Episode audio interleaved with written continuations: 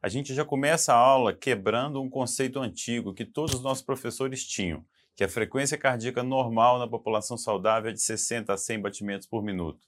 E a gente já tem trabalhos desde 2007 mostrando que a variação na curva de Gauss dos 95% de normalidade varia de 48 a 99 de frequência na população saudável. Então isso já foi atualizado em diretriz brasileira de eletro, já foi atualizado em diretriz europeia de bradicardia. Então a gente precisa se atualizar também que a frequência normal é de 50 a 100 convencionada.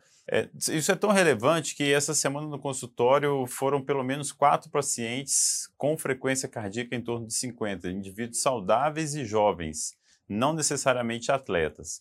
Então, a gente precisa não classificar esses pacientes como doentes, como portadores de uma bradicardia sinusal. É fundamental que a gente tenha em mente o conceito do, de como funciona o sistema elétrico cardíaco. Então, o nó sinusal ele fica localizado no teto do átrio direito, na junção com a cava superior. Ele se comunica com o nó ventricular por fibras intraatriais e com o átrio esquerdo pelo feixe de Bachmann. Então, do nó AV, você sai o corpo do, do sistema de RIS, que se divide em ramo direito e ramo esquerdo. Então a gente percebe que átrio e ventrículo são sistemas independentes que se comunicam por um sistema de condução. Então, é, é, a gente precisa ter isso na cabeça também, de que o átrio e o ventrículo não são a mesma coisa quando a gente vai interpretar o eletro, e isso clareia muitos diagnósticos. A manifestação eletrofisiológica de bradiarritmias, elas vão se classificar em dois grandes grupos, seja disfunção do nó sinusal ou bloqueio átrio-ventricular. A manifestação clínica é extremamente variável no nosso dia a dia e esses sintomas variam desde indivíduos assintomáticos ou muito oligossintomáticos a indivíduos com quadros agudos de síncope ou até parada cardíaca, admitindo em emergência com morte súbita. Essa variação de sintomas, ela depende muito da manifestação no eletrocardiograma de qual bradicardia a gente está diante. Então, se for uma bradicardia sinusal, tende a ter menos sintomas. Se for um bloqueio atrioventricular total, tende a ter é, uma manifestação clínica mais relevante. Mas não é incomum que vocês recebam no consultório pacientes com BAVT muito pouco sintomáticos. Eventualmente, bloqueios já de longa data, com escape mais bem solidificado. Então, essas pessoas muitas vezes vão ter dispneia para fazer esforços, mas não manifestaram, por exemplo, nenhum episódio de síncope. É claro que esses sintomas também dependem de qual é a frequência ventricular do ritmo de escape frente a um bloqueio.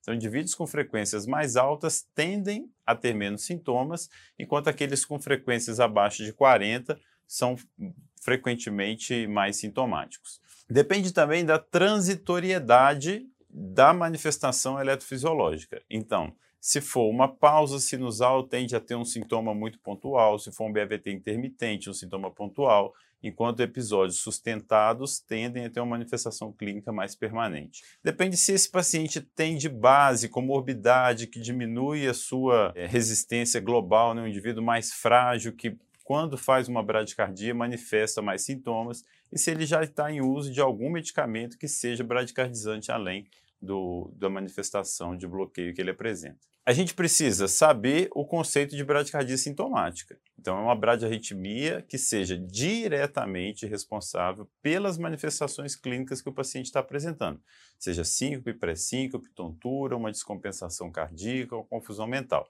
Porque várias vezes a gente vai identificar sintomas que não são correlacionados com bradicardia e vice-versa. O sintoma mais relevante, e por isso a gente vai tratar um pouco mais dele, é a síncope. Né? O diagnóstico de síncope ele se resume nesse quadro que é fantástico. Aqui, daqui sai o seu diagnóstico de síncope se você fizer o seu trabalho, com uma história clínica, exame físico bem detalhado.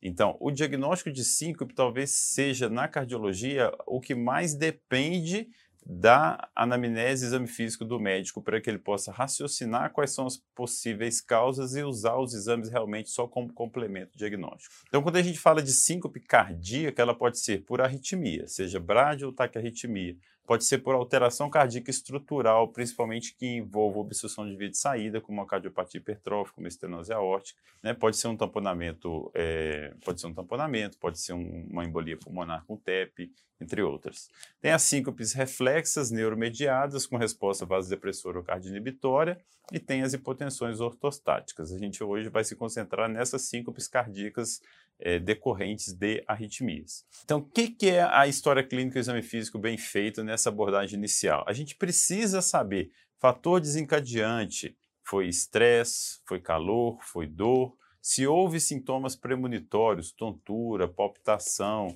turvação visual, sudorese fria. Qual posição corporal o indivíduo estava? Foi ao levantar, ele já estava em pé há muito tempo? Foi uma síncope em posição deitada, que tem um, um critério de gravidade maior? É, qual é a situação do cotidiano que ele estava vivendo? Estava dirigindo, estava fazendo esforço? Se ele tem já o conhecimento de cardiopatia? Se ele tem episódios anteriores? Então, por exemplo, um paciente isquêmico, crônico, sem dor, com é, eco normal, sem sequela ali, de fibrose, que manifesta diversos, inúmeros episódios de síncope de longa data, é muito menos provável que esse indivíduo esteja fazendo um BAVT intermitente ou uma taquicardia ventricular. É, o, fato de ser episódios recorrentes há muito tempo tendem a levar a uma causa benigna. No exame físico, uma pressão arterial e frequência cardíaca, lembra de fazer pressão arterial ortostática com 1, 3 minutos após o indivíduo se levantar. Auscultar o precórdio na busca de sopro, sopro carotídeo, né, procurar fazer manobra de valsalva para ver se desencadeia um reflexo vagal, e a massagem do seio carotídeo, que o indivíduo não tendo sopro, não tendo um AVC recente, pode ser feita no consultório mesmo com monitorização de eletro. O que fala a favor de síncope cardíaca? Aquela síncope durante o exercício, ou quando o paciente está em posição supina. Né? Se ele teve sintoma de palpitação imediatamente antes da síncope, se tem uma história familiar de morte súbita em indivíduos jovens, se ele tem uma doença cardíaca estrutural ou uma doença coronariana. Seriam os dados mais relevantes. E o que a gente pode encontrar no eletro que sugere uma síncope por arritmia? Se o indivíduo tem um bloqueio bifascicular de qualquer combinação, seja ramo direito com BDAS, seja um bloqueio de ramo esquerdo, se ele tem algum outro distúrbio específico de condução intraventricular com QRS maior que 0,12 segundos, se ele tem Mobitis 1 já no repouso, se ele tem um primeiro BAV de primeiro grau com PR muito prolongado, né? se ele tem uma bradicardia aí sinusal menor que 50 ou se ele tem uma FA também com frequência menor que 50.